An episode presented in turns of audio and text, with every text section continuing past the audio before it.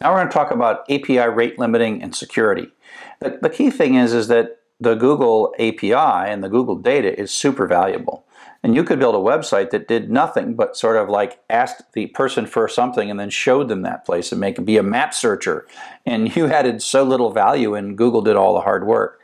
And so they protect these somewhat. Sometimes they'll say you can only do 50 of these a day or 500 a day or whatever. That's called rate limiting. Uh, and sometimes they say you've got to log in, you've got to create an account and get a key with us and then present your key. So that means that your account only gets so many.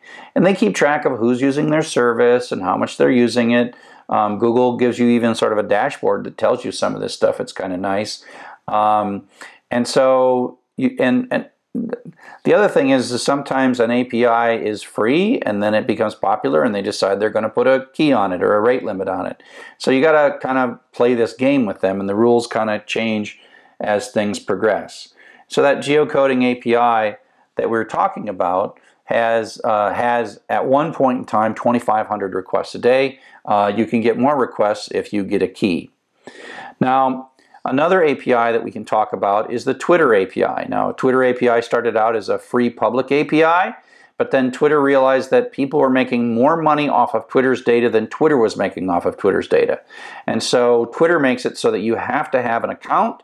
You can only you can only request data from their API is if you use your account key to sign that. And so there's a whole series of getting and issuing keys and then using those keys. And I'll just give you a short summary of the kind of code that it takes to build those key, build those uh, requests up that have to be signed. So you'll look through the, the Twitter documentation and it'll say, oh, this URL to get the tweets, etc., etc. And it says do a GET request to this URL and that URL and maybe substitute a little bit of things here for the screen name you're looking for or how many tweets you want. And they tell you how to carefully construct these URLs. Um, and so here's an example bit of code that talks to the Twitter. Um, now, for, for now, I'll ignore the security bit. Um, that's all hidden in this TW URL. So it looks a lot like the last one. We're going to use JSON and URL lib. And we have found that this is the API name, uh, blah, blah, blah, blah, blah, list.json, getting a friend list for a particular person. And so that is the base URL that we're going to do. Um, and uh, we're going to ask a person for a Twitter account. If we hit enter, we're going to break out. And TWURL augment, we're going to say, give me the first five friends of this particular screen name, the one we just read in from input. Um, and this TWURL, you'll see in a second, it adds a bunch of stuff to prove that you are who you are. Um, it's signing that URL. So you're sending a signed URL, which is nothing more than a whole bunch of crazy characters. We'll see that in a second. We retrieve it, and this is pretty straightforward. We can just you know, open the URL, uh, read it and decode it. Decode solves the UTF-8 thing, uh, makes it all so that data is a real string and it's in Unicode internally. Now we can actually get the headers. Remember I told you earlier that URL open um, bypasses the headers, but it's stored them for later. And we can say, hey, give me back those headers. And that gives us back a dictionary of headers. And the headers, if you go all the way back, are a bunch of key value pairs. Key colon value in the headers. And in Twitter, if you read the documentation, there's this X dash rate limit remaining that tells you each time it returns to the API, uh, response to the API call that you made, it says, look, you've got 12 left. You've got 11 left. You've got 10. So you can print that out. So this prints out how many you've got left. Then we parse the JSON data. We're going to print it so we can debug it. This dump s, dump, uh, dump to string, and then printed. Indent equals 4. This is called pretty printing and it's indenting things really nicely so that you can make more sense of it. Whereas uh, when these things are talking, when programs are talking to each other, they don't really make the output look particularly pretty. Um, and then if you, uh, we're going to go through, we have uh, the outer thing of users, and we're going to print out the screen name and go grab the, uh, for each user and users, we're going to print their screen name, we're going to grab their status text and print that out.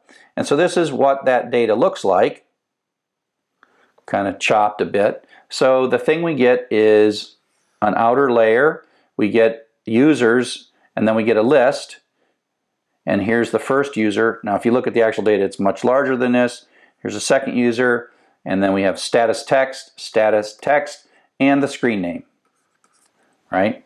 And so those are the bits that we're extracting from that. If you look, we are going to grab the screen name, we're going to grab the status text, and away you go. So the, it, it, it, it you can start with this, but you realize that once you're looking at this and you're printing this out with pretty printing, you can sort of work your way in, knowing that it's an, either a dictionary or a list.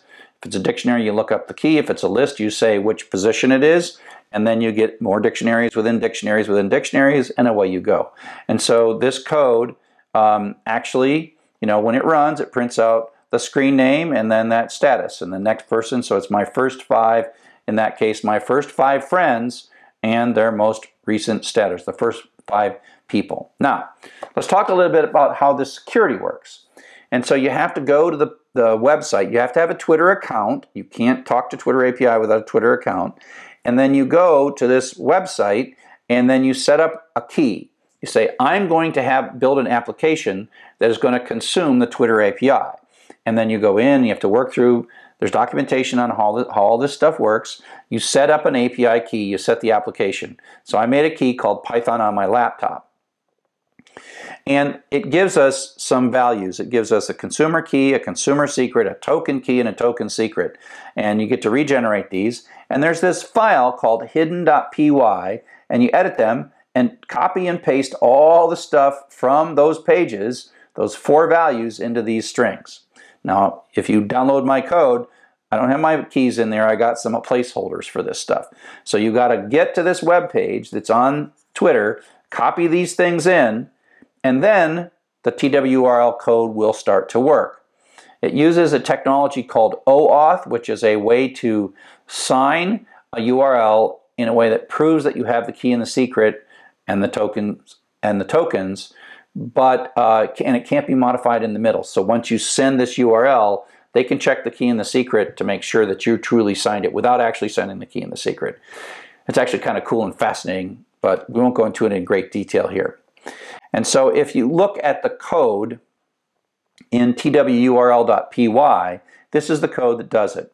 It actually pulls in an OAuth library, that hidden.py, um, that is that code that you've got. Um, and it's got the consumer key, the consumer secret, secrets. You know, this is pulling that from hidden.py. Uh, this is a lot of stuff that's using this OAuth library. Don't worry too much about that. Eventually, it produces a URL that looks like this. And the way what happens is this was the base URL you were told to use. Then you have count equals 2 and screen name equals Dr. Chuck. Those parts are your parameters to that web service call.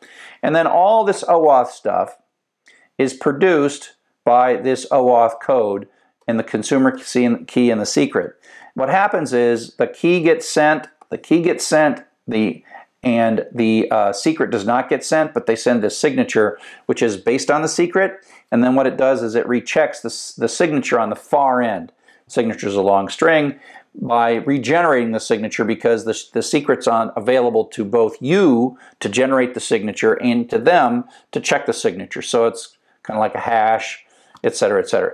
You don't have to worry about all this. These URLs get really long, and your values that you need are in, the name of the URL is in, and you call this routine. It's called augment that takes a URL and then parameters and then augments it by adding all this OAuth stuff. And so that's why it's called augment to augment the URL. And once you got this set up and hidden working, then you sort of just augment the URL and then hit it. Now, you know, if you don't have the right keys or secrets or you don't have an account on Twitter, then it's going to blow up. But if you get it set up, you will be able to talk to the Twitter API with this. So this whole web services section, we've done quite a bit of stuff, right? We've looked at how instead of reading HTML or flat text, um, we are creating structured data according to contracts, whether it be XML or JSON. We can retrieve and parse that information in a deterministic way. We talked about schemas that define the contracts so that you know if the data you're getting is wrong, you can know who to blame because the schema gets violated. And um, we've played with uh, APIs where you're talking to someone else who's defining what the rules are and how to read their documentation. And even if they have an API key or uh, need signed URLs, showed a little bit about how to do that.